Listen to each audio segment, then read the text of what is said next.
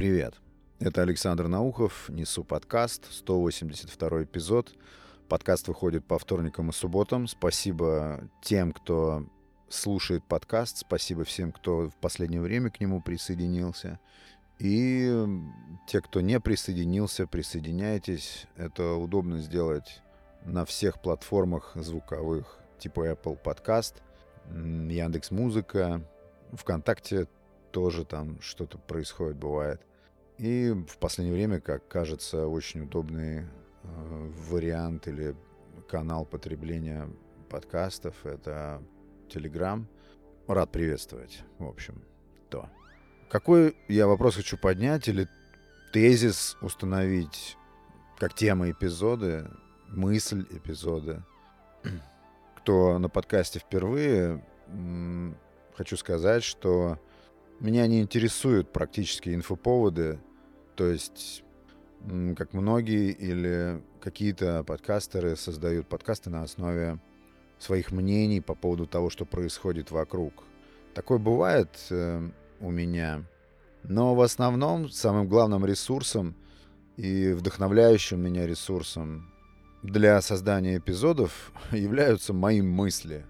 Поэтому ориентируюсь я всегда на то, что думаю, и поднимаю в качестве тем или вот тезисов, как сегодня, даже не знаю, как это обозвать, э, именно просто мысли, исходя из наблюдений, из размышлений над наблюдениями, вот так вот. И тезис звучит так сегодняшний, почему нам всегда хочется быть на кого-то похожими – Вообще порассуждать на эту тему, нормально ли это, вообще так ли это.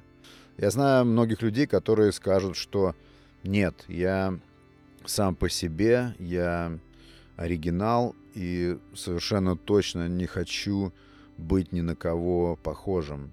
Мне бывает э, не часто, но я свой адрес слышу, мне говорят, что я оригинал, человек э, оригинальный. Что значит? Значит, э, ни на кого не похожий, но если я сам начинаю анализировать поведение свое, внешний вид, допустим, способность или стиль моего того же самого говорения вот сейчас, стиль мысли, и начать каждый из этих аспектов разматывать, то я вот если быть честным, приду к тому, что это когда-то было желанием походить на кого-то. Особенно когда мы э, в детском или юношеском возрасте, когда мы находим себе ориентиры, это могут быть какие-то известные люди или повлиявшие на нас люди нашего круга, вероятно, старше. Вот как было со мной, я состоял э, в туристическом клубе, когда был подростком. Это очень крутое было время. Мы совершали походы по Подмосковью с ночевками, но это со всей вот этой атрибутикой, с кострами, с палатками, с едой на костре, с беседами возле костра. Этот период, я не знаю, может быть, когда-нибудь я, не может быть, я обязательно сделаю, как-то расскажу про то, как это было, это 90-е годы, очень такое сочное время. И мне вот в этом плане несказанно повезло. Я попал а, в, я попал в этот туристический клуб совершенно случайно и почерпнул оттуда такое количество впечатлений, которые сейчас законсервированы, и очень хочется их оттуда достать, рассказать о них. Так вот, в этом клубе туристическом я практически никого не знал и входил туда. Ну, это было легко на самом деле со всеми перезнакомиться и войти в, вот в эти теплые юношеские подростковые отношения. Это было несложно. И вот там был один парень, мне тогда было в районе 12-13 лет, э, ему было 18. Он был абсолютной звездой, знаете, такое воплощение и я не знаю, как его обозначить. Почему-то не хочется называть его имени здесь. Ладно, назову. Какие тут могут быть секреты? Звали его Эдуард. Ну, Эдик, да. И, значит, он знаете, олицетворял собой, ну, лично вот опять же в моих глазах, э, мужественность. Вот сейчас модное слово есть харизма, но я почему-то отличаю харизму и обаяние. Харизма — это все-таки, наверное, что-то такое напористое, резкое и, ну, как, как сильный парфюм. Вот такая ассоциация. Тогда как обаяние — это что-то более утонченное, едва уловимое. И вот это, опять же, я сейчас его так воспеваю. Это был мой взгляд на него тогда. Я так на него смотрел. Он реально искренне меня восхищал, не только меня. Он был абсолютно спокойный, с такими источающими любопытство глазами. И сейчас я абсолютно искренне сам себе отвечаю на вопрос, восхищал ли он меня. Да, восхищал. И самым главным его э, знаю, преимуществом или гранью его обаяния было то, что он играл на гитаре и пел особенным образом. Много было ребят, которые тоже пели там, в этом же туристическом клубе. Там было около 30, 40, даже, может, 50 человек в каждом походе. То есть это 10-15 палаток, это огромный лагерь, шумный и веселый. Но когда, но когда в руки брал гитару Эдик, это было что-то невероятное. Ну, я знал, что все ждали именно этого момента. И тот его репертуар, те песни, которые он пел, знали наизусть все. Все знали, какие фишки он применяет, когда он поет. Я прекрасно помню, какая мертвая тишина, ну, кроме, естественно, его голоса и звона гитары, стояла вокруг костра, когда он пел. Ну, действительно, это было чем-то завораживающим чем-то очень притягательным. И вот сейчас, когда я анализирую, отматываю с интересом, отматываю вот эту пленку воспоминаний, копаюсь в этом с удовольствием и разбираю все по частям. Может быть, я сейчас, конечно, уже не объективен. Я понимаю, что я очень хотел быть на него похожим. Очень хотел. И потом, позже, немного повзрослев, я стал отлавливать в своем поведении и, естественно, в том, как отзываются обо мне окружающие, там, мои одноклассники или ребята из моей компании, отлавливать те наблюдения, которые свидетельствовали о том, что я, если не все, то очень многое перенял у этого Эдуарда. Я не знаю, происходило это намеренно э, или это было подсознательно – сейчас я понимаю, что мне очень повезло, что этот человек повлиял на меня. Я расцениваю это как везение, потому что это, если не во многом, то в какой-то очень существенной части сформировало меня. Но потому что нам всегда нужны ориентиры так или иначе. Мы же не находимся в вакууме. Просто я всегда расценивал тот факт, что ты кому-то подражаешь или пытаешься на кого-то быть похожим, как что-то плохое. Но ты сам по себе уникален и не должен примерять на себя чьих-то чужих форм поведения или элементов внешнего вида, там, я не знаю, прическа, одежда, кеды ты носишь или туфли, короткие волосы, длинные волосы, яркие цвета или серенькие, тусклые. Я вот постепенно, честно говоря, прихожу к тому, что все в нас где-то как бы украдено, подсмотрено. И вдруг мне подумалось, что это просто хорошо, это просто здорово, что мы можем копировать э, лучшие стороны симпатичных нам людей. А еще, что более интересно, мы можем это делать подсознательно, как я уже говорил. То есть есть у нас, видимо, какая-то функция перенимать. Подсознательно именно потому, что мы можем не контролировать этот процесс и понять, распознать то, что мы скопировали, например, чью-то манеру себя держать, вести себя, да, у какого-то человека, отследить этот момент мы можем только через какое-то время, с какой-то отсрочкой понять, что мы вот это повторяем за кем-то, зная, естественно, за кем. В мою бытность была одна кинозвезда. Это Брюс Ли, китайский, позже голливудский актер. Я был фанатом его. И даже сейчас, когда я где-то в рекомендациях вижу ролики с его философией, с его взглядами на жизнь, советами. Ведь он помимо того, что был актером и спортсменом, был еще философом, что интересно. И, я очень хотел на него быть похожим. Если вам интересна эта фигура, можете посмотреть фильм «Не отступать и не сдаваться». Фильм, который в подростковом возрасте очень сильно повлиял на меня, да вообще на наше поколение. Это топ персон, я бы сказал, которая заставляла меня буквально, жила в моей голове, заставляла меня по утрам бегать, э, растягивать шпагат, тренировать удары. Это какой-то бешеный был стимул просто. Просто человек, который о тебе ничего не знает, но ты знаешь о нем все.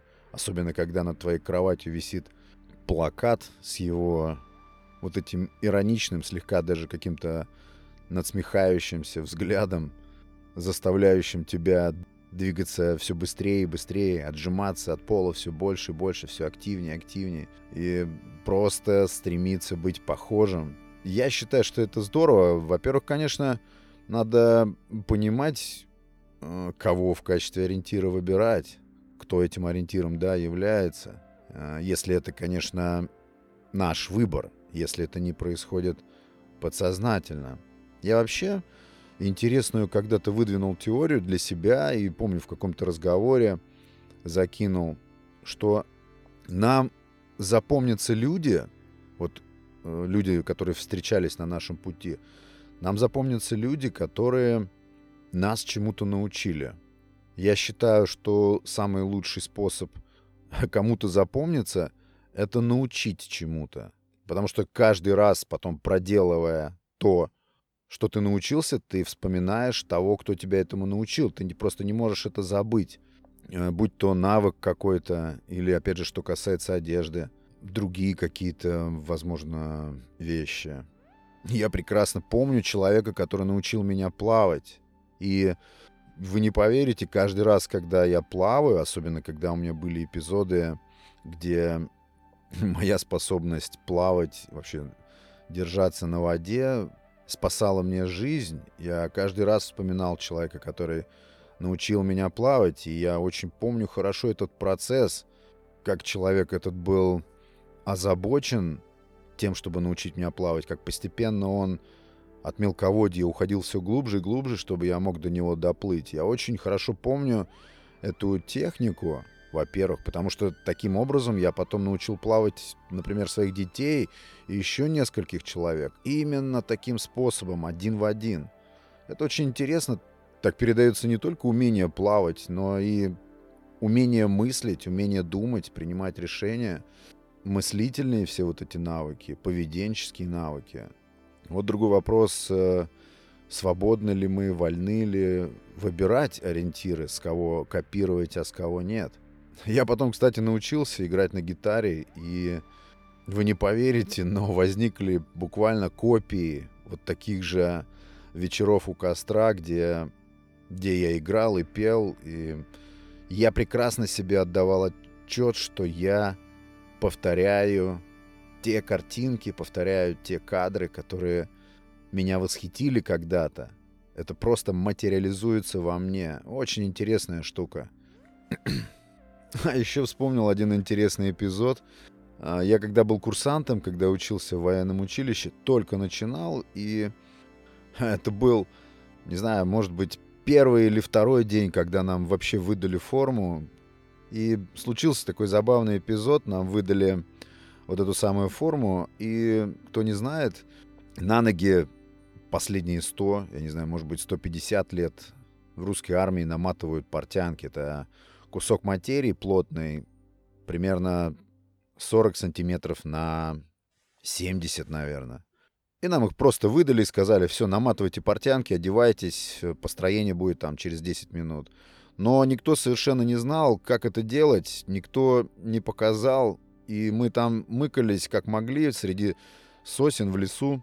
пытались это как-то сделать, но когда ты просто не знаешь, как это сделать, то, естественно, ты как слепой котенок, ты просто мечешься и все. Толку нет. И вот я помню, я также расположился, пытаюсь что-то соорудить, как-то намотать эту материю себе на ноги. И вдруг мимо проходит там, один из офицеров, просто какого-то соседнего подразделения, и наши взгляды встречаются, я сижу просто на земле, и он как-то так получилось, он по-отечески присаживается ко мне. Что, не получается? Говорит. Я говорю, вообще не получается, вообще просто никак. Он такой, смотри. И вот знаете, в течение, наверное, 30 секунд мне показывает этот, ну, действительно такой специфический навык, потому что, ну, от того, как ты правильно намотаешь эти портянки, зависит, как комфортно ты будешь перемещаться и так далее. В общем-то, ну, просто много от этого зависит, комфорт перемещения. И вот за эти 30 секунд он научил меня навыку, которым я пользовался потом 4 года. И суть не в том, чему он меня научил, суть в том, что он уделил вот эти 30 секунд. Причем меня потом окружили другие пацаны. Я стал им быстро показывать, как это делать. То есть человек 10, еще 12 я научил после того, как меня научил этот офицер. И самое интересное всегда потом, когда в течение вот этих четырех лет мы пересекались с этим офицером, мы так переглядывались и тепло очень приветствовали друг друга, потому что, ну, я был ему благодарен. Ведь э, вот этот момент растерянства, когда ты не понимаешь, что делать, появляется кто-то, кто решает твою проблему, неважно в чем это, неважно в чем, абсолютно. Человек уделяет кусочек своего внимания, кусочек себя, находит правильные слова, правильные действия и ну, просто направляет тебя, облегчает тебе жизнь. Вот это классно.